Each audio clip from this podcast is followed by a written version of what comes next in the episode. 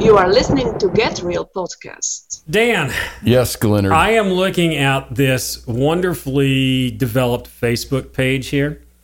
wait, wait, go back to the carbs. Yeah, okay, yeah. The- I see a blackberry pie on Oh, here. Oh man. man. and it is about uh, dinner time over here where we're at right now. That looks that looks really good. Yep. And then we got these. Uh, look at these muffins, with chocolate drizzle on them. Yeah, oh, that's, that's good too. temptation. That is, and look at that. Is that? I guess that's a cup of coffee, tea, or maybe some chamomile. Some sleepy We're- time. We're, we're gonna have to find out about that. You know, this looks like something maybe out of Betty Crocker or a Zondervan's commercial Maybe. or something like that. Okay. Or maybe it's a metalhead. It could be. It could be. And uh, for our listeners, stay tuned, and you're going to find out. But uh, look at the uh, look at the profile here. It says that this person loves Jesus, music, being bubbly, fluffy animals. She probably loved Mac, the metal dog. Yeah, Uh, okay. Mac's cool. Mac's cool. Snuggling, encouraging, learning, and and, and traveling. So um, this really sounds like a, a very sweet, mild mannered uh, Christian woman Completely. and definitely sweet, uh, mild manner, but quiet. Uh, no, uh, let's let's take a listen to something. Listeners, got to hear this. This is this is who we're going to be talking to in just a few seconds here. Get a load of this. All right. Oh, I'm rocking already. Oh, that's what I'm talking about. Oh man. that's what I'm talking about. I bet those muffins rock too. on the line with that, you know her roar makes Katy Perry sound like a newborn Oh, kitten. don't even say Oh, and we got thunder in the background right now too. This is awesome for awesome for effect. On the line with us, we have Shannon Graham and Jay, and they are part of a band called World Breaker. It's kind of interesting how I found them. I found a post that Shannon put on one of those heavy metal Facebook group uh, Facebook pages. It's like, hey, check out our music. I didn't even check out the music. I was like, this is somebody I want to talk to. Didn't even listen to anything. And I reached out to her before listening to anything. And we found out that we had a lot in common in professional pursuits and everything like that, too. I was like, oh, this is going to be awesome. And then when I dug into the music, I was like, oh, I am just so sold. I was like, this, Yeah, is, this no, is it. Uh, no lie. He just showed me which one. What did you show me? Which Star? Breather. Okay, Star Breather. Oh my goodness. Yes. I'm stoked. Shannon and Jay, welcome to the Get Real podcast. Welcome.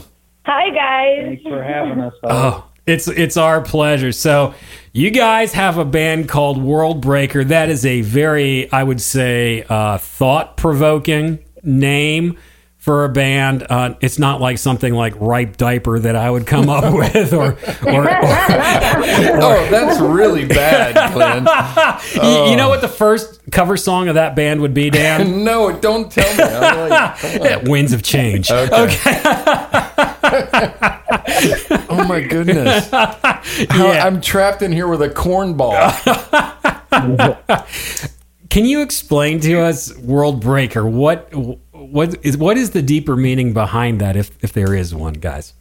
Okay, so it's it's kind of a funny story a little bit, and and we actually started out with like a ton of different names, and uh, we would I had like this running list on my phone of like these names that we came up with, and between Jay Dale and I, we're we would like settle on like these really quirky names, and we would like laugh about them, but nothing ever really stuck with us, and. uh Jay actually has this little studio that um it's right now just kind of only used for like, you know, family and friends and our own use right now, but he called it World Breaker.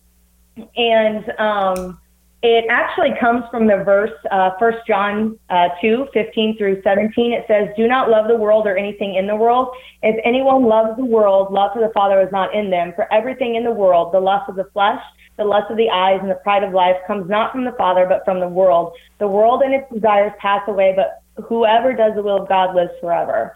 So basically, the name just comes down to, I mean, breaking the of the world. I mean, we all have experienced the world just slapping us in the face. I mean, life just kind of sucks for everyone at some point, you know? There's no escaping that. And so, World Breaker is just one of those things where it's like, you break what the world has on you and you break free and the way that you do that is through god and i mean jay might be able to give you a little, little more insight on what he uh, why he chose that for his studio name Yeah, so it I, I I love video games. Okay, so the actual the term came from uh, League of Legends. They released a bundle of skins called World Breaker. Like, man, that sounds really cool. So uh, you know, the at first the fact that it sounded cool, I was like, man, that'd be a cool studio name or something. And then it just kind of started turning the wheels like you know that's kind of a good thing to to try and break the world itself of it of the spiritual uh just the spiritual aspect of everything you see in it so i mean yeah it it was kind of a, a couple things that went into it but i mean ultimately it was just it was a pretty cool name and it had a lot of relevance to how we felt about things around us That's really cool. Hey, tell me why metal? Uh, what in the past? Mo- I mean, metal. There's so many things out there. You could be singing jazz. Why, why metal? Well, one, I don't know if my voice would go with jazz very well. I've kind of always had like this this raspy kind of voice, you know. But um, honestly, so Jay and Dale, uh, they used to be in My Heart to Fear together, which was definitely a metal band. Um, I used to be in Light Up the Darkness. Um, I wasn't the lead singer, but I did do screams, play the bass, and play the piano. Um, and we were like heavy rock, um, alternative rock, whatever you want to call it. Um, I had always kind of liked um, a little bit heavier styles than what my band used to be. Um, of course, I love all styles of music, and so do the boys. I mean, Dale literally walks around with a cowboy hat on and his phone blaring country music most of the time. So, Amen. um, yeah, um, we all kind of love all different types of styles of music, but we all kind of converged at the metal point. Um, and so, I mean, you can hear it in our songs that there's just kind of all kinds of different styles that kind of converge there. But really, the meeting point for all of us was metal. So, um, I mean, really, we didn't overthink when we started writing. We just kind of started writing, and I love screaming more than I do singing. So, I mean, it really wasn't a hard choice for us as far as the metal goes. Yeah, and I've been I, I I've been writing music for close to 20 years now, and you know, since I was nine, ten years old, I would listen to you know, As I Lay Dying when they first started, when you know, Avenged Sevenfold was still a nobody. So uh, it was something that it, metal is just really good at capturing a lot of emotions. Plus, it's incredibly fun to write and play.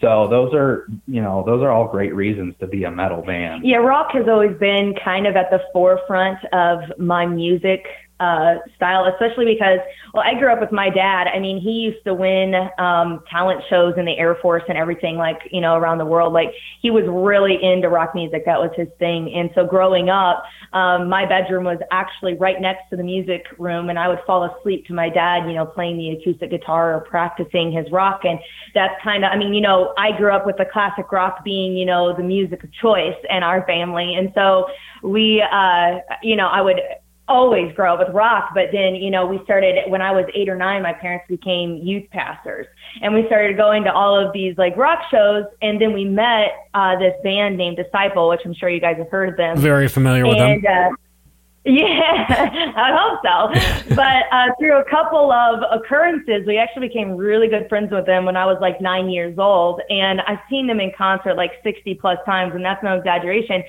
And uh, so I guess when I was younger, my real taste of like hard rock slash metal was Disciple, and it just kind of bloomed from there. And I just rock has always been a thing for our family, and so growing up, I mean, it just kind of blossomed into metal, you know. I need to wrap my head around this. I absolutely love your vocal style, and I want I want to hear from you uh, and have our listeners understand. Uh, hearing a good female screamer is is very rare. Okay, that's not very common, especially when it comes to Christian metal. It's really not very common at all. what is it that draws you to that? Why why do you feel comfortable with that? And how do you believe God's using that? Um, when a lot of people would hear that and be like, "Oh, it's devils, devils, devils." When no, just just be quiet, sit down in the back, please. Um, you know, when, when it's actually something that's very godly. That's a good question, Glenn. I, I worked on that all week. All right. So, you know, I never really ch- chose to scream. Like it just it just happened. So I told you about Disciple. Um, we used to take every chance to go see them in concert, and and seeing them in concert, you know, that gave us a taste of a lot of other metal slash hard rock bands. And um, actually, when I was 11, we um, have a ton of family in Arizona, and there just so happened to be a disciple concert in Albuquerque, New Mexico, um, when we were on our way to Arizona one time. So we actually stopped off, and um, I had never screamed before this or even thought about it. In fact, my I, you know, my parents, they went and performed, you know, um, in coffee shops and whatnot, and I would play the tambourine or the shaker up front with them.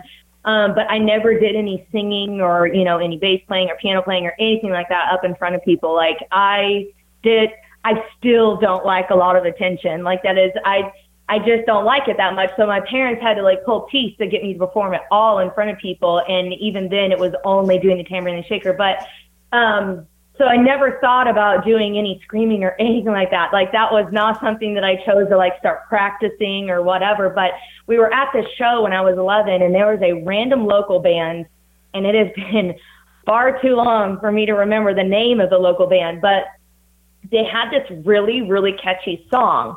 And the words to that, to, to this line that really caught me were, um, for anyone who's entangled in the web of sin, all you have to do is knock, knock, and he'll let you in. And they're talking about Jesus. And this part was screamed. And for whatever reason, um, me and my two sisters, I have a twin and an older sister who's about a year and a half older than me. And we all were obsessed with that song. And so as we were all piling back into this 15 passenger van that we used to, you know, travel, um, we were, you know, pretending to act out this song. I mean, I was 11, you know, my older sister was 12, maybe 13. And, and so we were, we were acting this out. And as my parents are starting to climb in the car, you know, I let out this scream doing that part, just trying to mimic the guy. My dad slowly turns back and looks in the back seat and he goes, who just did that? And then I, like I was, you know, raised my thinking I'm in trouble or something like that. I did something wrong. And, and my dad's like, do it again. And so I'm like, kind of looking at my sister's like, oh crap. And so I do it again. And my dad, my dad looks at my mom and he go, and he just gets this look on his face Oh, and then he don't say funny. anything. And then we just drive away. Oh, So that's from so there on good. out, my dad has always pushed for me to be, you know, up in the in the limelight and whatnot, and I just has never been that way. Like, oh my gosh, stage fright, I hated it. Like, I would be asked to sing up in front of the church, and I would like want to sing backstage. You know, I would still want to sing for people, but sing backstage. You know, and uh, so my dad finally talked me into screaming. Um, with uh, the youth band, actually, we would um, cover some songs, some Christian songs, and put a little bit harder edge on them. So he finally talked me into screaming. I think I was like 17. And uh, so we just performed usually for the youth group. And so he talked me into screaming finally in front of everybody. And it just, it became a thing and like i never like really practiced my screams or anything after that point but when um we and then we started doing light up the darkness and i actually like became a staple as far as the screaming and whatnot goes and um but i had never practiced it or anything like that it just happened one time when i was 11 and then and i didn't realize that it was any big deal until i got a little bit older and realized that it isn't a popular thing you know but what i think is really cool though is that i have people tell me all the time that because Dale and Jay had to really, really push me to actually be the lead person in the band because I just don't like being the center of attention. And uh, and it's not that it's because like I can handle it. I just don't like it because I don't like people to look at me and what I can do. I want them to see Jesus. And sometimes I feel like um it can be a fine line, especially when you are a front lead woman in especially a genre like this. I mean, you do get a lot of attention because it is rare. And so I always am constantly praying for God to to guide my heart and to, you know, make sure to where he is the limelight and not me. And so I think that it's it's I've had a couple of friends tell me that that's why I belong in the lead is because I I'm I like to try and be humble about that because I don't believe it's me. I believe it's God because again, I didn't even know that I could do it or that it was a cool thing, but God led me to that. And so I believe that the way that God uses that is um um, giving me a more humble heart and helping me realize that, you know, it's him and then being able to tell others that so that when people are like, oh my gosh, you're awesome, I like to respond, well, praise God, you know, it's all him, it's not me, you know, I just like him to shine through me. That, that's beautiful. Uh, that is It's that is wonderful, and your dad is cool. Okay, Dan and I we come from a very very well. It's been a spiritual roller coaster most it's of our lives. ride, if wild ride. any of us had screamed, we once got in trouble for turning the volume up and Dan going into free song using Black Sabbath's "Paranoid," and we were in the in the corner one afternoon. And if we, if, he, if Dan had started screaming, they would have been tried to cast the devil out of him instead of saying, "You need to get up and do that." Uh, you know what I love, Shannon, Shannon and Jay. I was just exposed to your music today, and Glenn was Oh, playing. really? What was the name of the Star Breather. Okay, we we both work like crazy. It's not like we're professional podcasters that just sit around and get to do it. So I just heard, and it moved me in a worshipful way. And I mean that from the very bottom of my heart. I, I write some music. I'm amateur. I do some different things. And when I hear you um, talking about that reluctance to be in the limelight, the reluctance to be the center of attention, and it's such a beautiful display. Because let me tell you, it's either something about people that like to express themselves through metal or like to receive from metal that allows for cerebral theological expression. And there's something about a reluctance that can filter and give real authenticity.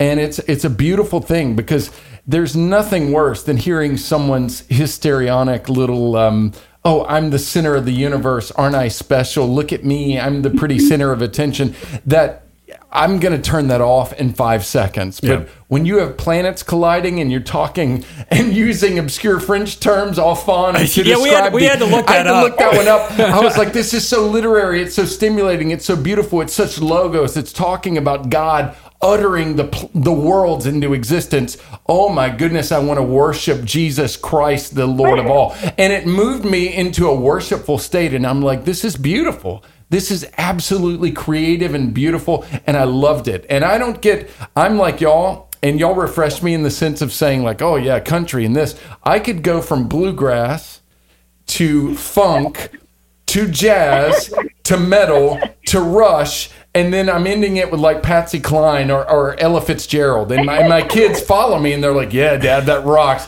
and then it's like and then Devin Townsend to top off the Sunday right, Yep. And- But you forgot silly Oh, yeah. songs with Larry. Oh yeah, little Veggie Tales. Throw that in there. But it's it's so refreshing to hear authentic art that's created directly to the logos of God, like speaking through you. You want you don't want to be the center of attention. You want to be um, what do you say? Subservient to Christ. You want to express something, but there's an epidemic of lack of creativity. There's an epidemic of wimpy people that get out and they express something that they're copying somebody. Or, oh, I'm a praise band. I'm going to try to sound like Coldplay. I'm going to be the 900th praise band that mm-hmm. tries to emulate Coldplay, and or or something like that. And it's like, no, be what, do what God has stirred in you. You're completely genetically unique.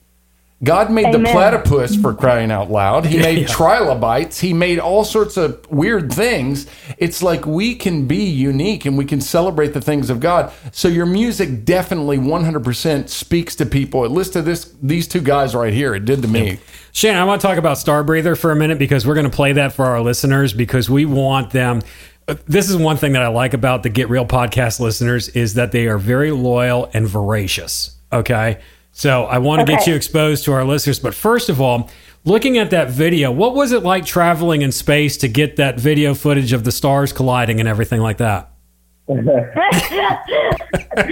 it's pretty it's it's pretty crazy because that the first half of that song was actually written like five years ago and it was just because I, I have riffs and stuff that i keep archived from over the past several years and it just never had an ending and then you know we're we're getting ready to release an ep and we just i had so much stuff to put out there and we just started writing this um, using you know MIDI and stuff like that to kind of get a direction going, and it took like two days to finish it. This song that's like five or six years old, and I was like, hey, I think this is ready for lyrics. And then, you know, she gets in the, you know, we makeshift our bathroom. I've got blankets hanging up everywhere, and she.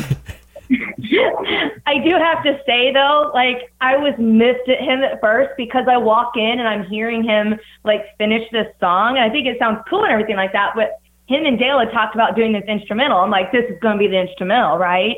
Because the way that the song was set up, I'm like, how the heck do you want me to write lyrics to this? There's Yeah. like, there's no like chorus, verse, you know, chorus, Yeah, whatever. There's like progressive. no set Yeah. structure. What are you doing to me? I was like miffed at him at first. I was like, you seriously are making this very hard on me. yeah, so so she gets in the booth and she gets the headphones on and we just all were really, really feeling the spirit move. Like and I know you fellas know exactly what I'm talking Yes. about. You know Yes. it's not you know it's not you singing. You know it's not Yes. you playing those instruments. And, you know, we got to the point to where she just shut the lights off in the back room bathroom and recorded the whole rest of the song in the darkness. Did you did you know the lyrics at that point, or was that like boom? She was just singing something new for you. So it was actually okay. So I have to mention at this point. Um, so I know that you mentioned before we came on about uh, your deal with In Temptation, and so I won't dive into that too deeply right, Right. now. But um, it was actually funny because before I wrote the lyrics, when I first heard the song come on, and I'll have to tell you a story about Within Temptation back when I was 18 as well. Yeah, we, I want to get into um, that. Yeah, yeah. So when I heard him like finishing up the thing, I, I when I first thought that it was um, a um, uh, an instrumental, I actually went in there and when he told me that it wasn't an instrumental, I was like, oh man, I, this is a little stressful. But I immediately get on YouTube and have him listen to Within Temptation, and um, I think that the song, and now you can correct me if I'm wrong. I am terrible with song names, but Espiritus, I do believe Yes. is the name of the song. Yes, super old one, but Our, our darkest hour. Our darkest Yes, hour. thank yes. you. Thank you very much. Yeah. So back in the day, that used to be like, that was the song that actually got me into the band Within Temptation. And I immediately, when I heard him playing that and he said, well, there's actually, we want lyrics to it. I'm like, oh, shoot. Well, that's going to be difficult, but I definitely hear this style here. And so I played this song for him and Dale, um, or that song on YouTube. And I was like, you guys, I really hear this. And I hadn't writ- written the lyrics by, that point, but the following night, I actually sat down next to Jay, and within a few minutes, I'd written out lyrics, but I had no idea how I was going to sing them.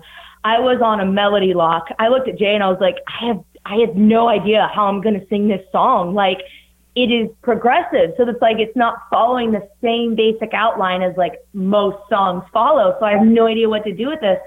So instead of like trying to sit there and figure it all out, I just I just looked at Jay and he goes, "Let's just jump in the vocal booth." I was like, "All right, let's do this." so we get in there and we just stumble through a few different things, and like I'm not gonna lie, like we took very few takes, and I told Jay, I said, "I'm just gonna turn off the lights in here because I was getting goosebumps." Just from listening to it, and I was like, you know, God's doing something, so I'm just gonna sing. And he's like, all right, I'm recording. So and that's what we did, and it was a couple of times we had to stop because like I was just getting real emotional and and couldn't you know when you record you have to have a good take. And I was like we're gonna have to pause. I'm getting emotional in here.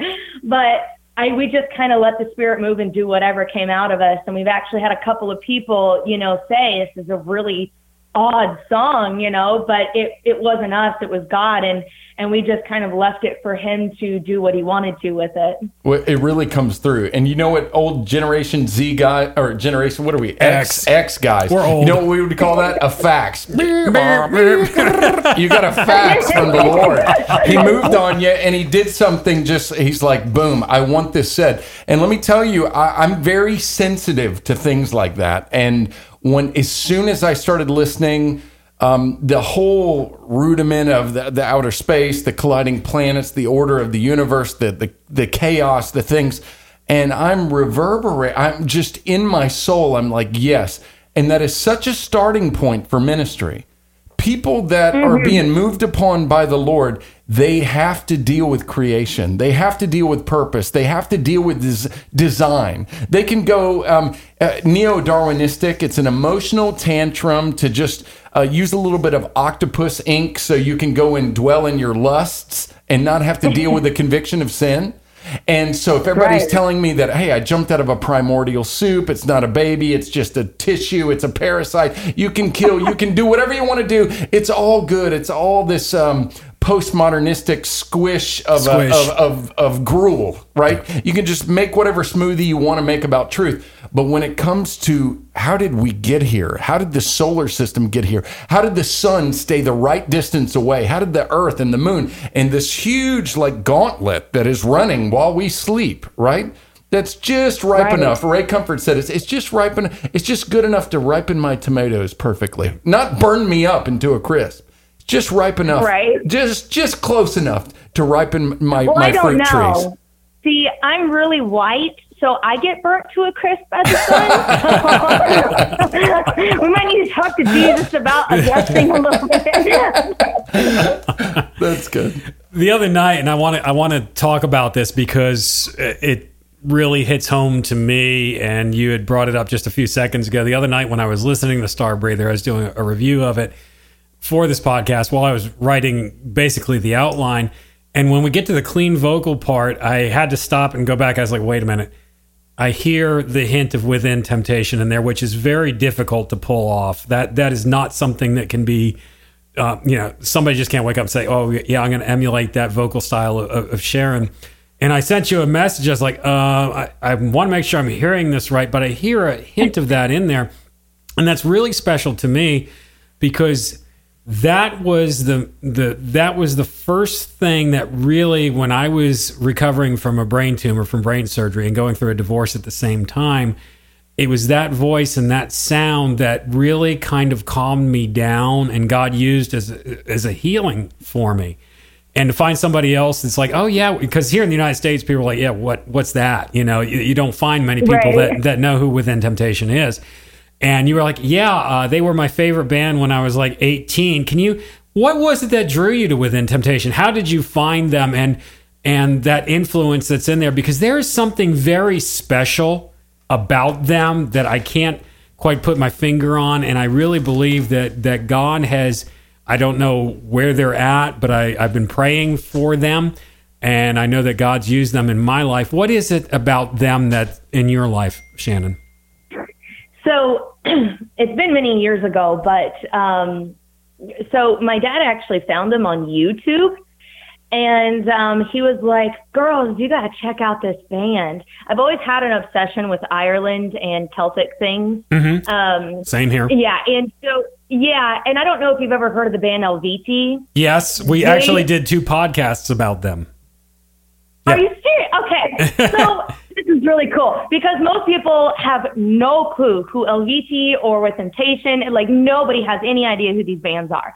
Um, and so back in the day, uh, with Temptation, my dad found him on YouTube. He's like, girl, you gotta check this band out. They are so cool. This lady has some pipes on her. I'm like, all right, all right. So we listened, and my twin sister and I, uh, back in the day, uh, we actually bought a car together. And since we were twins, I mean, we did everything together. I mean, we had like the same job. We were, you know, worked at the same place. We, you know, because we were the same age, so we did everything the same anyway. So we were always in the car together. And so my twin and I ended up really liking them. And so um, Darkest Hour, you, that was that was the song that caught us first. Yes. And um, we uh, actually, uh, and our car was this huge boat of a car. And it's actually really funny because I'm extremely short and I couldn't drive the car because I was so short that even a pillow wouldn't allow me to see over the steering wheel. So my my twin actually ended up driving everywhere and um our big thing was and of course um it's been quite a few years since I was 17 but um back then we used to turn our CDs into tapes so we could listen to them in the car. Um and that might be a lost thing on a lot of people these days but um we had a tape of the uh, we got the CD uh for Within Temptation. We ordered it online and um we turned it into a tape so that we could play it in our giant car together. and everywhere we went, um, we had three bands that we listened to. I mean, because we were limited, you know, because you had to be able to make the tape to listen to it in the car. So we only had so many tapes at the time, and we were still a little bit newer to listening to like the metal metal because we were in a transition from hard rock to metal. And, Right. Um, we the three CDs that we listened to were um, actually four. Um, it would be uh, Demon Hunter, and it was uh, Norma Jean, and let me see, and then Within Temptation, and I'm trying to remember who the fourth one was. Oh, Emery, Okay. and we. Yeah, we listened to those four over and over and over again, but we got obsessed with Temptation mainly because she was really fun to sing with. I can't do it, but unique. Yeah. Come on, Glenn, Well, try. you can. you can sing like her. It just sound odd. but no, yes. So we would like to. We loved singing with her at the top of our lungs in the car. And um, uh, my sister and I at the time actually were lifeguards. And my parents, when we, it was literally on our 18th birthday. Um, our parents surprised my sister and I and picked us up from our work. Um, Within Temptation was playing 10 shows in the United States. Oh. Yeah, it was huge. The closest one they were playing to us was in Colorado. Okay. So my twin sister and I, through sharing our love for Within Temptation to belt these, you know, songs at the of lungs, we were absolutely stoked to go get to see them for our 18th birthday in Colorado. And so we actually get there thinking it's supposed to be some ballroom thing or whatever. We get there and it's some hole in the wall bar that they're playing at. and oh my gosh, my parents, the look on their faces, it was so funny. My mom was like, oh dear. so we get in there and we're getting built, beer spilled all over us and everything, but we are just so stoked to get to see these guys live, you know. And, uh, kind of find out. Um we actually stopped listening to them after this but they uh were actually yelling like the f word from the stage and everything when they got up there to play. And my mom okay so my mom it was absolutely hilarious we had already bought merch shirts and all this. Uh-huh. and she when they get up on stage their guitarist for them temptation actually yells the f word. And my mom looks at my dad and she marches right up and returns all the merch Oh, wow. that we bought. But well, and and to, to be slightly fair, over there it's a little bit different. It's different in Um, the Netherlands. Yep. Yep. right? Yeah. So, but And with we the actually Irish. to them. a- yeah, we slightly to them after that, just simply because um, we were a little strict on that, and they they were pretty rough in concert as far as like. Um, I don't know if they. I know that uh, when we when we talked to the lead singers, they actually were a little bit more um, uh, paganism uh, was a little bit more their style rather than Christianity. Yep. And um, at the time, my parents uh, didn't didn't want us to, you know, be listening to that actively and whatnot. They were um, a little bit stricter and whatnot.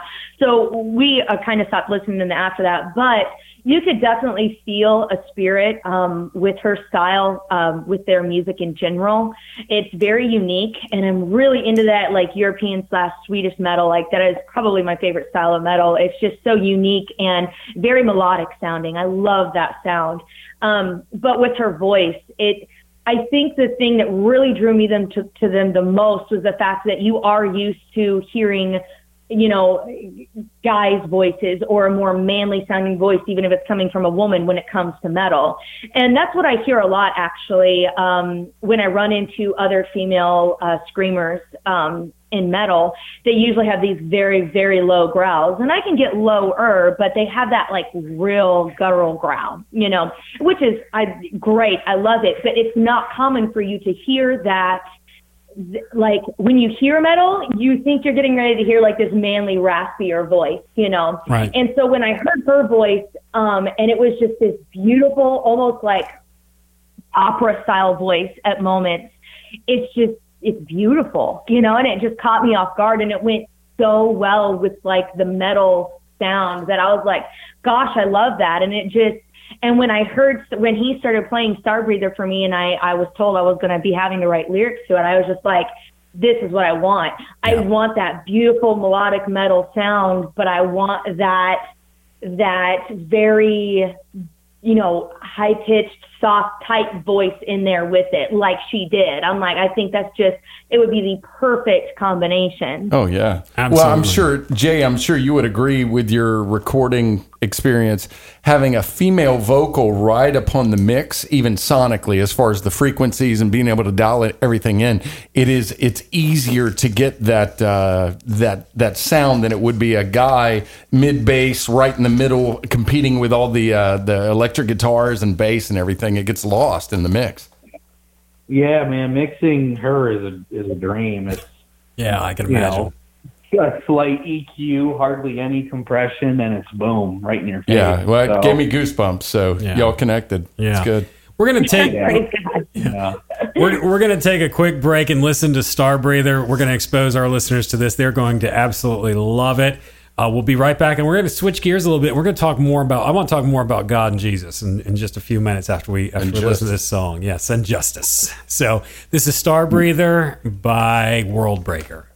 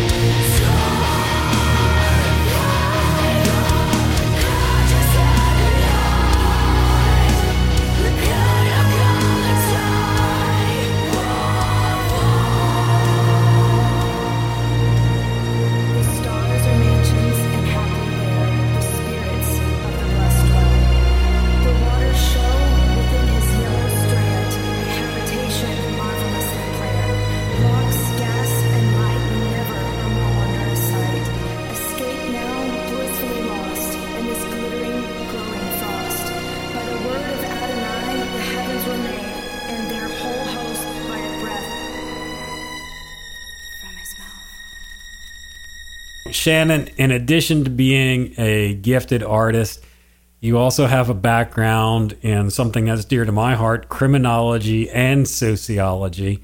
Um, you you also have a degree in English, correct? Correct. Yes, my bachelor's is in English, and um, I actually have an associate's in teaching and English, and then my master's, which I still have two classes left to go on that, is uh, criminal justice sociology and psychology. So you've probably got us all figured out by now that Dan and Glenn Oh, are two. no.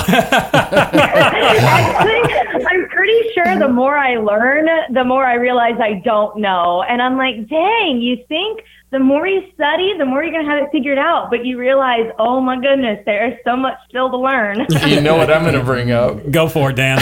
The mystic, uh, the 15th century mystic Nicholas of Cusa, with his learned ignorance. Yes. and and understanding that in the approach to the infinite that one can do the most by recognizing the impossibility of being able to comprehend who is infinite. Therefore you back off acknowledge humbly in a childlike manner that you're incapable of comprehending him and then you approach him in divine bliss and be able to receive his revelation boom Boom. you inspired me. You inspired me. I read too much, but no, that's exciting. That's like metalheads are always like it's it. It can be such a place where you can um, release. How do you take a pop song and release? Uh, I don't know the vicarious substitutionary atonement, the hypostatic union, the the speaking worlds into existence. You can't. It's all about just your latest breakup and somebody shaking their hips or some sensuality. It's just really, really, really basic, right? And if you go beyond that, they're like, ew, what is yeah, that? I don't under, I don't understand that. So I, I don't get it, Stacy. you You know. were going to talk about justice, right? justice. Yes, let's talk about justice. So we have So a, am I hearing? Am I hearing though? Real quick, pause. Am I hearing? Do you guys not like pop music? we do. I like everything, but Yeah. I don't like anything that's like if it's too basic, it just drives me nuts. I, if it's just enjoyable, I could listen to reggae and be like, "That's pretty cool." But if it's just like my my next boyfriend, my next breakup, I'm like, someone, you know, Yeah, just it's, hit it's me. crazy because that's that's the stuff. You, it's literally about as shallow and in the moment as things can get. So Yes. Yes. I think Yes. so many people can be caught up in those quick, week long emotions, and that's why so many people can relate to it. But it's also why ninety percent of what you hear on the radio is not timeless. It's just it's popular because it's easy for people to quickly relate to. It doesn't go very deep. It's a very shallow type of emotion, so people can just like quickly connect to it, get in and get out, and it, you know it's almost like a drug. You know what I mean? No, Like, it is. Yeah. Yeah. It's an the easy fix. It's the surface of the problem and not the root. Exactly. And a marketing algorithm. It's Yes. safe play Oh, for the suits. Of yeah. Oh yeah, we're gonna do Yeah, this you wanna make a album. quick buck Yeah, give us a good that's your breakup song for some preteens. No, I just and and people have different everybody is different. Everybody has different giftings. And I'm like, I hear that and I'm like, it's like small talk. Mm-hmm. I can enjoy saying, Hey, how you doing? And but when it gets like, well, the weather or the bears or the you know, it starts getting sports or whatever, I'm like, dude, I'm out. I'm out. Yeah. I just can't handle it. now there there are some some Christian pop artists. Uh, Nettie comes to mind who are very gifted, and they deal with the they use that medium to deal with the root of the problem and, and glorify Christ. Well, it's And- not the genre. It's not the genre. Not the No, genre. it's where where the heart's coming from in it. Yeah. Uh, you know, anything that's that's really deep uh, that moves me. Uh, there, you know, any genre that that really deals with the issue and not just you know like let's go out and right. you know get get right. sexed so I up have tonight. to ask. I have to ask you guys. Okay, so you're talking about you know, some like pop Christian artists. Um, so I do. I have a couple of people that I actually practiced my screen to back in the day, and that was that was Disciple, Red, Flyleaf. I practiced my scream to them to hone it more Disciple and Red than anybody. Okay. Okay. Yeah, yeah, and so, but, but not just practicing my scream. Now I actually um, practice because I've been practicing on my lows, which uh, I'm sure you know for a woman is a little bit harder to do. Um, and I actually practice uh, to a guy named Thomas Portwood, Life by Death. I just I love his lows. They they're amazing, and I um am always practicing in my car. I do not like practicing my screams in front of people because I feel absolutely ridiculous. But no, I also practiced my singing, and back in the day, I practiced my screaming more, or my singing more than I did my screaming, um, because I was actually embarrassed of my screaming. but I don't know if you guys remember uh, Stacie Orrico or Rachel Lampa. I remember Stacie Orrico. Yeah, that's usually the one everybody remembers. Yes. But they are some pretty old school pop Christian artists, and uh, those were the two that I actually used to practice my singing vocals to way back in the day. Oh wow! Okay, that That's that, that funny. going back. Shannon, I keep picturing. Yes. I, I picture you with like some very um, like floral print apron with a tray full of muffins, and then you're like practicing this scream. You're like, whoa, you know. Do you want some muffins? you muffins? guys are cracking me up. Okay, so you guys actually said that my profile reminded you of Betty Crocker, and my nickname used to be Betty Crocker when I was Oh man, we are flowing in the spirit up Yep, here today. We got Yep. a little bit of word of knowledge. There happening. we go. Word of knowledge happening right here in the old fishbowl. That is fun. That's fun. So yeah, so back in the day, I was telling you, I actually am not. You can, you can ask my husband. I actually mouth a lot, so I I do like pop um, because I dance and I've danced since I was little. But I I'm with you guys on on that pop front. These shallow lyrics are what really just it kills it It's for me. nauseating. I love. Yes, yes, and that's the exact word that I actually use with Jay all the time. I'm like, so monotonous, so redundant, so boring. And I think that every style can get into that, but pop is so bad for it. I'll sit there and listen to those lyrics, and as you guys know, lyrics are a huge thing for me. I'll sit there and I'll listen to a pop song, and I'm like, gosh, I love this beat, and that's what gets stuck in my head. You listen to the lyrics, and I'm like, there, there's no substance here. You repeat the same two words over and over again. Like, Yeah. what did you even mean by that? 'Cause Totally. Half the time, it doesn't even fit together. Totally. Well, I have to admit, when I'm cooking muffins, I try to hit the high part in chandelier. I really do. I feel it. I bring it. now, eighties eighties pop is a little bit different. That had that I, I I could eighties pop all day long. That very different from what we have today. Yeah, totally. I mean, the Right. 80s, 80s were, Yeah. were weird. That was I mean, that they was were different. different. Different, deal. Yeah, everything justice. was kind of Talk about justice. justice. Justice, yes. You got me all psyched up to all talk about justice. Up. So, Shannon, let's uh, let's Yes. let's talk about justice here a little bit.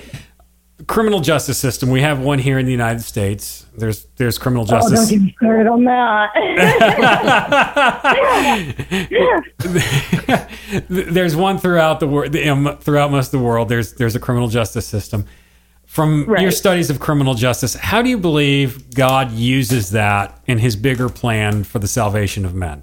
That's a big question, I What? know. but- criminal. ju- Wait, Yeah, clarify the criminal, that. the criminal justice system, laws, penalties, judges, judgments, things Co- like concept or the enforcement or. The both? co- both, both, okay. both. Okay, so okay, I'm gonna bring this all down and start from the beginning. Okay, so I mean, so starting with the criminal justice system. So in in a few of my classes, we had to really dive in deep as far as comparing the criminal justice systems around the world, and really what it comes down to the focus of a a justice system is supposed to be all around rehabilitation. And sadly, I mean, a, a couple of the countries have really honed in on that and done a great job at rehabilitating, you know, their their offenders. now, and I've written long, long papers on this. Uh, the United States, um, one of the the biggest downfalls of the United States and their criminal justice system is when it comes to the rehabilitating part. And I believe, um, as far as criminal justice goes uh, with with God, um, so like a righteous justice, and then our criminal justice system. I think when it comes down to it, both are focused on rehabilitation and should be the focus. Now, what I believe happens with the criminal justice system in this day and age is that the rehabilitating aspect is completely lost. So we have all of these people who are offending um, and you know are getting into trouble, and they go into the justice system, and whether they're they're slapped with a fine or probation or they get jail slash prison time, they go in and usually through all of this, it ends up being worse for them. And now, and so can you restate your question? We want to make sure that I'm answering Sure. it specifically how for you God, guys. yeah, how you believe God uses a system, a, a, a criminal justice system. How does it fit into God's bigger plan for the redemption of mankind?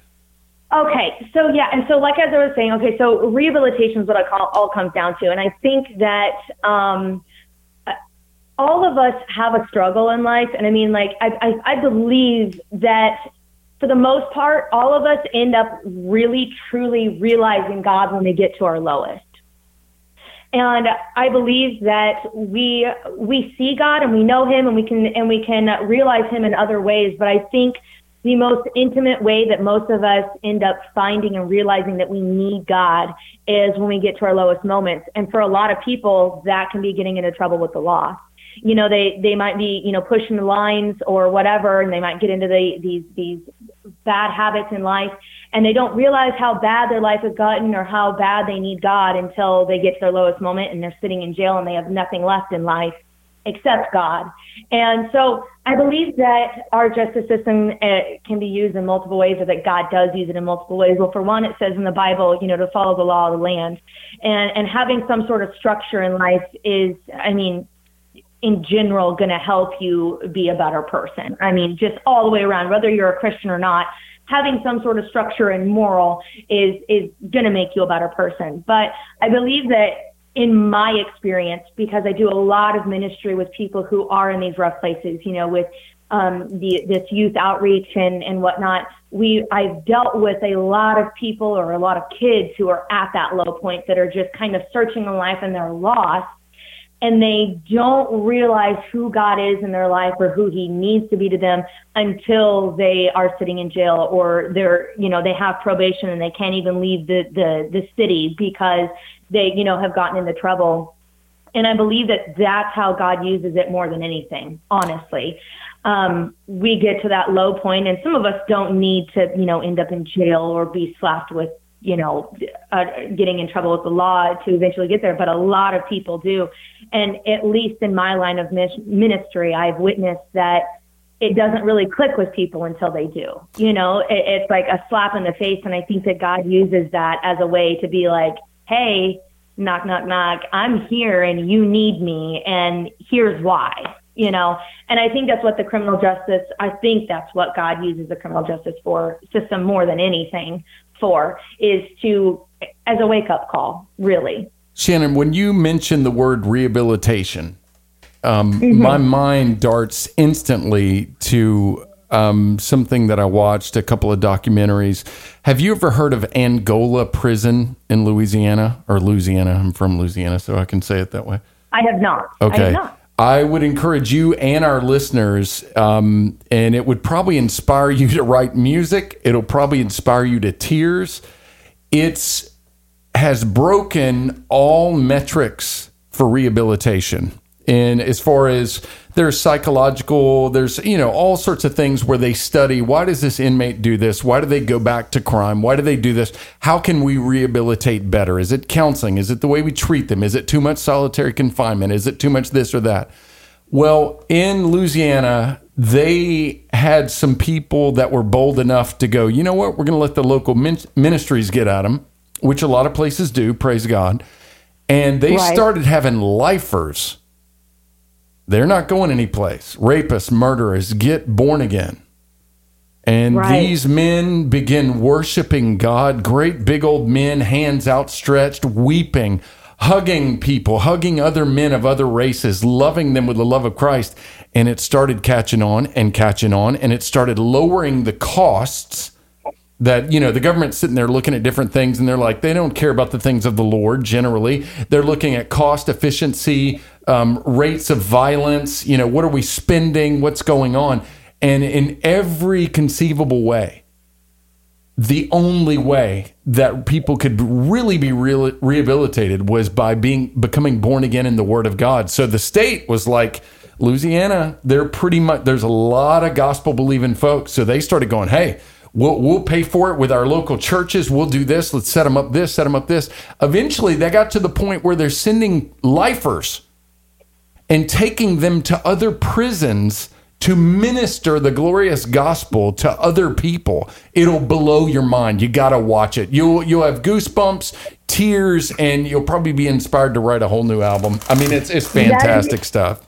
That's absolutely amazing. You know, that actually reminds me, um, what inspired me actually a little bit um, was um, I actually have done quite a bit of research on serial killers, and I know that um, everybody has heard of, of Jeffrey Dahmer. Yes. Um, yeah.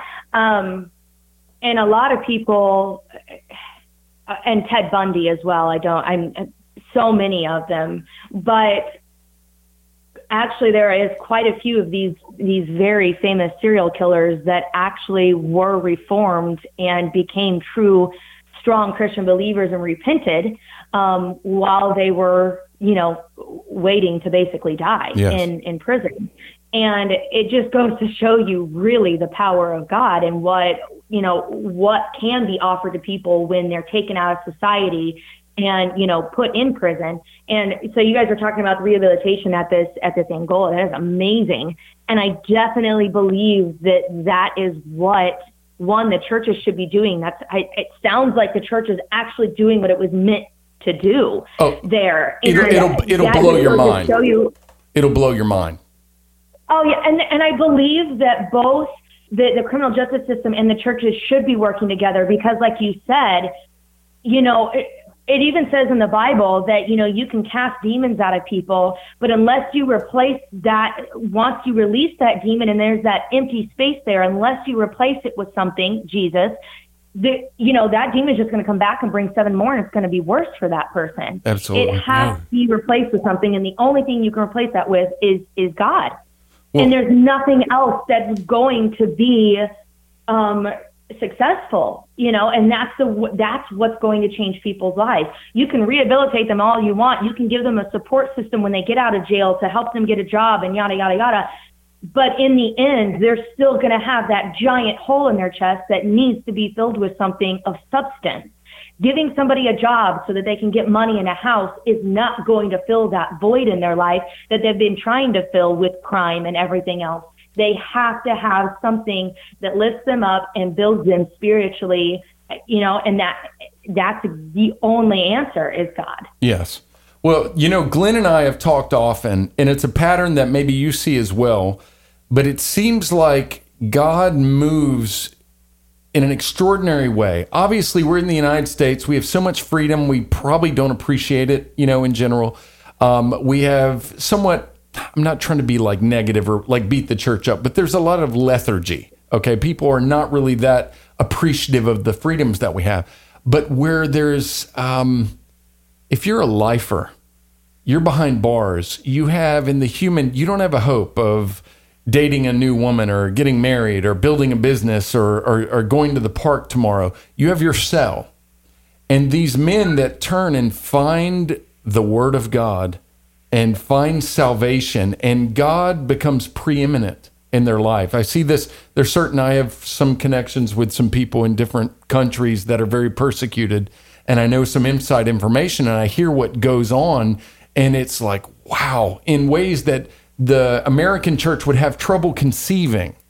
God moves in prisons and moves in countries that are greatly persecuted, and it's an amazing dynamic. But no, that that's that's very interesting. Rehabilitation through Christ. Hmm. When I hear the word rehabilitation, I hear another word that's might be similar but sounds like it reconciliation. Yeah, mm-hmm. Yeah, mm-hmm. and that's that's what the whole purpose of the cross and, and the gospel is is to reconcile us who are rebellious against God's nature. Okay, we're not just rebelling against God's laws when we commit adultery, when we lie, when we kill, when we look upon a woman to lust after her, even going down deep into the depths of the heart. We are actually violating the very holiness, God's nature. We're going against his grain. And the whole reason why he sent Christ and I think the reason why there was a prisoner on the cross that, that got saved Oh, right yeah. there Oh. was, was to show that we are the prisoners, we are the criminals, uh, very clearly. Oh yeah, definitely. I definitely agree. I, you know, a lot of people equate justice with vengeance, you know, or or paying somebody back for the things that they did, and I don't think that that's what justice is about at all. I mean, because if you read in the Bible, most of the time justice is actually equated with people you know, um, bringing justice to widows, bringing justice to orphans, you know, and it, and it's like, well, what do you, you know, why is it always talking about that? And it's because justice is about making things right. And it doesn't, that doesn't mean that it's vengeance.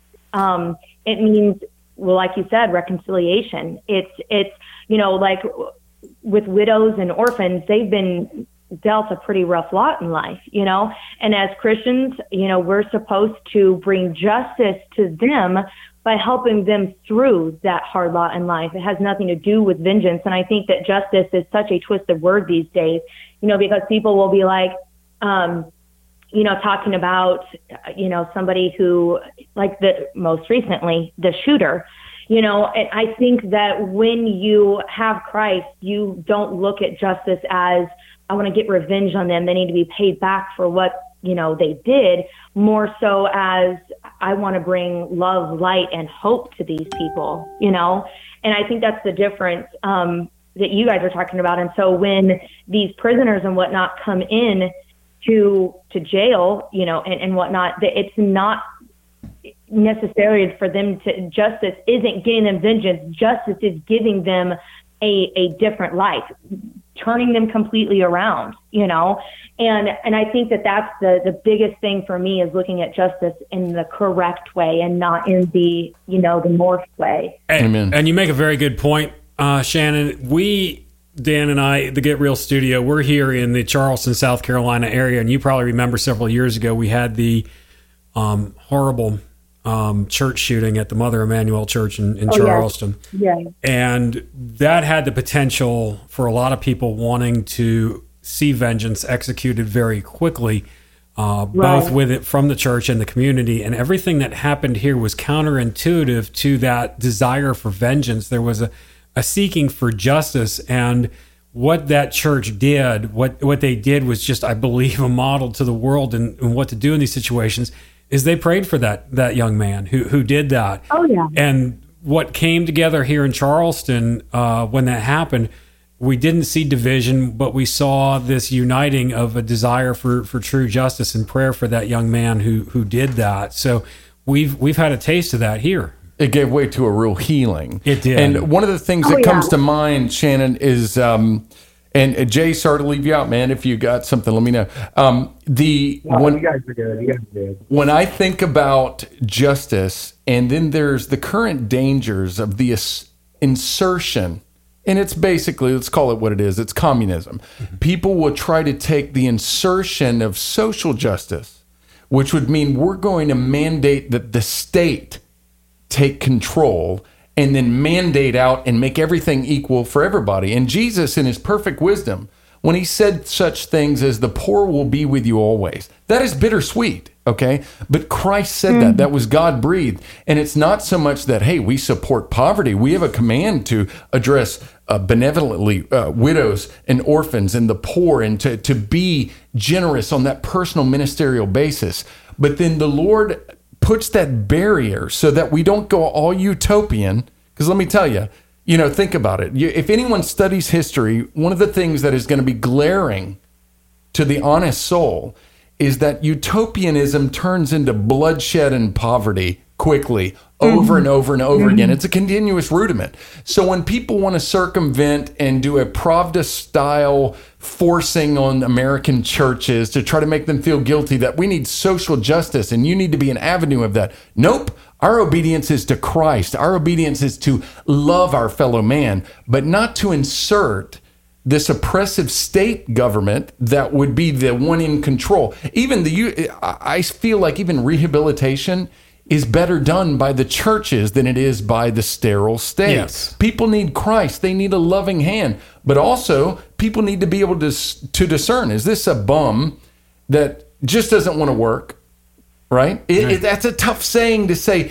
"Uh, Let me discern before I give this guy soup. Is this guy just taken because he's lazy? Doesn't want to take care of Does he need the gospel? Does he need reproof? Does he need a man to come along and, and encourage him, comfort him? It's a heavy deal. But that thing is so popular right now of trying to insert that little Pravda communist nonsense. It's all been tried before to try to make the church feel guilty that we need to join some ecumenical government sponsored socialism it's like, nope, that brings poverty and genocide on a manifold level. And nothing is, I don't know of pretty much anything that's caused more bloodshed than communism, frankly, Right. but that's my two cents. Yep. Shannon, Oh, for, yeah. for our listeners, what do you think the biggest misconception is about God's justice that we, you know, because we're fallen, we can't fully comprehend God.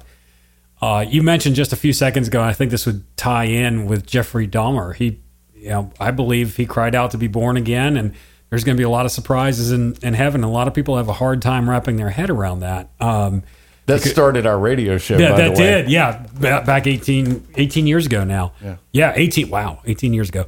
Um, what do you think is the? we're old. Uh, what do you think is the biggest? But we rock. Uh, what do you think is the biggest misconception that people have about God's justice, Shannon?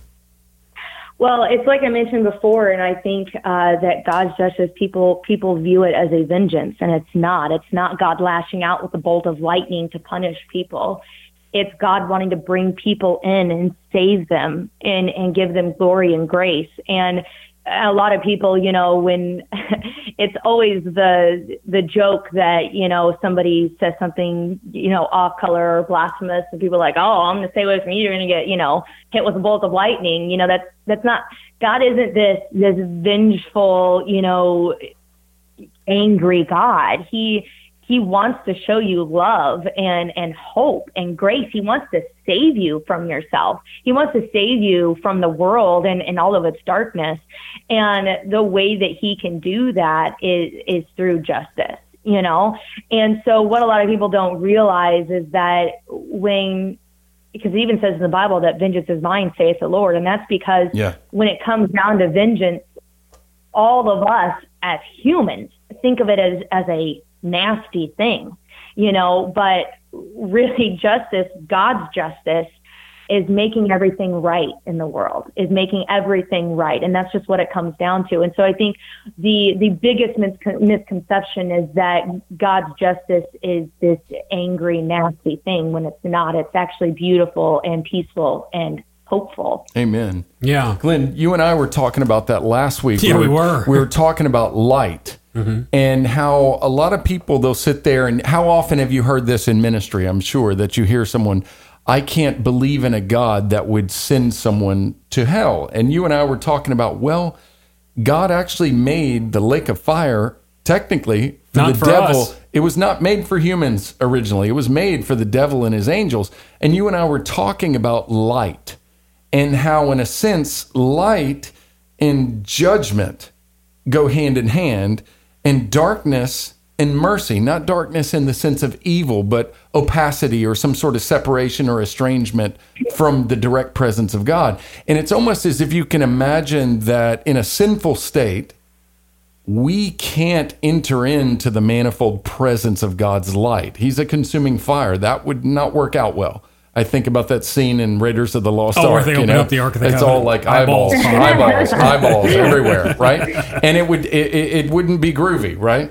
And then we think about it's like because when God spoke the world into existence, the way the Oz video captured so wonderfully, and spoke all these things, there was an order, there was a gist, there was an architecture, there was a plan.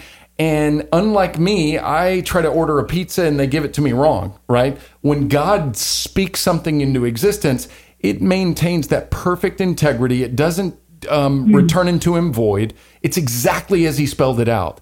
And now, fallen Adam does not meet that criteria. So, in a sense, judgment is the logos word meeting up with whatever estate we find ourselves in at the end okay? And and so mm. it's not this vindictive this angry you bad boy you bad girl i'm going to get you for what you're doing. It's that you do not meet the original criteria and the word is coming in to, in to judge the living word. And when we find Right. ourselves in that manifold light we have to deal with the fact and and where i'm so thankful that we all are is that we are covered in his blood, not by our own hmm. effort, not by good works. We can sit there and go, I'm so stoked on the fact that he was my penal substitution. There was an element of criminality in what we, you know, the Right. way we are. We were wayward. And even though Adam and Eve pulled it off, you know, it's like we get to inherit that bad boy. Yeah, thanks, thanks, guys. but in all seriousness, we sit there and we get to enjoy the benefits of that. So if you're listening and you hear and you're like, what are these people talking about? Why are they so goofy about Jesus? It's that he's the only hope to be made right. It's not a religious system where we turn into prudes and we talk a certain way and we do these things and God's going to, well, he's pretty good, you make it and you're not very you're not quite as good, you're not going to make it. No, you have to be perfect. And you can only be made perfect through his blood, not by it. my conduct. And I know hanging out with you, you ain't perfect, son. so that is a great point, Shannon. And I'm sorry to get preachy on that, but I get really excited when I think about that. It's not God's not this angry old man in the sky. and that's it's actually a really big thing for me this this past year um, the word empathy has been a a cool has been a very deep thing that i've been been learning and and been begging god to show me because empathy is such a deep all encompassing um, lesson to learn and i believe that um, god is is a very he's he's got so much empathy that he's not sitting up there being like, I'm going to strike you with lightning. He's sitting up there, and you have to realize that when you make a mistake, he's not sitting up there angry at you, like it's so angry he wants to punch you or something. He's sitting up there with his heart broken, weeping for you. That's the difference in the way that people view, you know, God. And, you know, you were saying, you know, his, his justice and whatnot. His justice isn't angry justice. It's, it's, you know, he's weeping to save you. Like he's he feels your pain, he knows and he wants to save you. And that's that's and I think that God, you guys were talking about the shooter that you guys had there and how the church handled it. I believe as you mature as a Christian that you learn empathy on a much deeper level to understand that about God is that when somebody does something to you, it's not being a doormat to turn the other cheek. And this is where I've learned what turning the other cheek meant because, you know, when you're a kid, you're like, okay, turning the other cheek, does that mean you just got to turn the cheek and let them hit you again? Or, you know, you don't understand the, the depth of what that actually means. The depth of what that means is exactly what that church did. They had a person come in and, and shoot and kill and, and completely turn their church upside down. But instead of getting vengeance and and and you know getting back at this kid or his family or whatever they had empathy they looked beyond his his top action the action that they saw that was at the top layer and they dug down deep to look at him the way that god would look at him Yeah. and they felt sorry for him because a kid doesn't just walk into a church and shoot them up because he's all fine and dandy there is something much much deeper Yeah. going on there That's right. so he doesn't need yes he doesn't need somebody to come in and and slap a you know a jail sentence on him. he needs somebody to come in and say sucks what you did but there's something here and i want to help you with that. Let's dig deeper. You know and love them love them through this crap that that they're doing and sometimes people show it in some pretty crazy ways but when you mature as a christian you view people with that empathy that god has. Yes does it still hurt your humanness? Of course your heart's still going to break when somebody treats you poorly it's going to hurt, of course, but you look past that pain to see their pain and why they're able to do that to somebody, you know, such as you. And, and you see that with the godly eyes and you're able to try and reach out to them or, you know, see them like God would and pray for them. And that's where you can change people and justice still be there. Wow. Very, very well put. And as Dan and I have grown, Shannon, we have learned, and we both remind each other that the wrath of Dan and the wrath of Glenn worketh not the righteousness of God. One hundred percent. One- one- And forgiveness. Hey, if you want, if you want to stop your spiritual life, hold unforgiveness. Oh, that I, I can give testimony of that. Yeah. Usually, it's of somebody going, "And I did something so great. Look at what the Lord did for me." I've done when I held aught. When I held aught, I was almost like, you know what? I'm, I'm ready to become a deist. I just don't sense God anymore. It's all God. But it's like he he said that you got to forgive because he have to. forgave us. Yeah. So God is good. right. God is good. This has been a blessing. Thank you guys so much. Hey, how can our listeners? thank you. Yeah, how can our listeners support you guys? Where can they get your stuff? Where can they find you on the web? Give us give us the download on that, please. Well, you can, of course. Facebook is probably the best place. Um, we always uh, post lyric videos with all of our songs as soon as they're released. You can find all of our music on iTunes, Google Play Music, YouTube. I mean, you can find it on any uh, musical platform online. Um, uh, yeah, so you pretty much you Google us and we'll pop up everywhere. So. Awesome. Now, my next question is: How do we order a blackberry pie? I want muffins. Because I'm, I'm getting I'm getting hangry. Yeah, when, over I, here. when I'm cheating on my diet, I'm going to be like, I need some muffins. Well, um, you know, ordering blackberry pies is really hard since by the time they reach you guys, they'd be molded. But I guess the best way to do it is because I love South Carolina so much. Um, you can, you know, give me a plane ticket and then I'll just throw in the blackberry Well, pie for free. There we go. You give me beaches, I'll give you blackberry pie. That's good. That's good. Send us blackberry pies. so, um, what we're going to do is you guys are the prophetic artists of the month for the month of September. Yes, they are. So we are going to post all of your links and some information about you guys on our website at lithoscry.com. That's L I T H O S C R Y.com. Again, we've got Shannon and Jay with us from World Breaker. Awesome band, awesome people, super smart. I love these guys. I, I do too. And and when you listen to that about uh, the documentary about Angola, please con. I want to hear your reaction from when you watch those Okay. uh, videos. I really right. do. It's you'll find it on YouTube. It's all over the place. And when I saw it, I was like, I'd never heard of it in my life. It blew my mind. It'll affect you. So there we go. From pop music to muffins I to heavy metal. Yep, to justice. Guys, I have to mention this. I have to mention this. Since we're going to be the spotlight artist uh, for the month of September, the month of September is my birthday month. So you'll oh, have to listen as my birthday present. Happy birthday to you. Happy oh, birthday Oh, to that's you. great. That is awesome. That is awesome, man. God's really worked this. Betty Crocker, we hit that a little word of knowledge totally, there, a little totally. word of knowledge with uh, with this here, dude. I think we are rolling in the spiritual stream today. Yeah, so no, it's good. Jay, Shannon, it's been a pleasure. Bless you guys. it has been. Thank you guys, and uh, Thank you guys so much for having us. You guys are awesome. thank you, and to our listeners, rock on and peace out.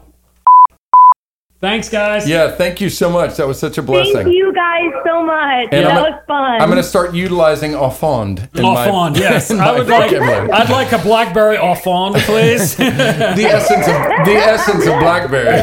Por favor. blackberry. That's like blackberry pie a la mode, isn't it? Offend. it's my new muffin recipe. you Lynn. sound all poetic. What? What you said? We're pathetic. We hear that a lot. We hear that a lot. Man. Oh, poetic. Oh, okay. Oh. I see an outtakes going on here. Bless you guys. Take care. Bless you. Have fun, guys. Yeah, God bless. Thank you. Bye bye.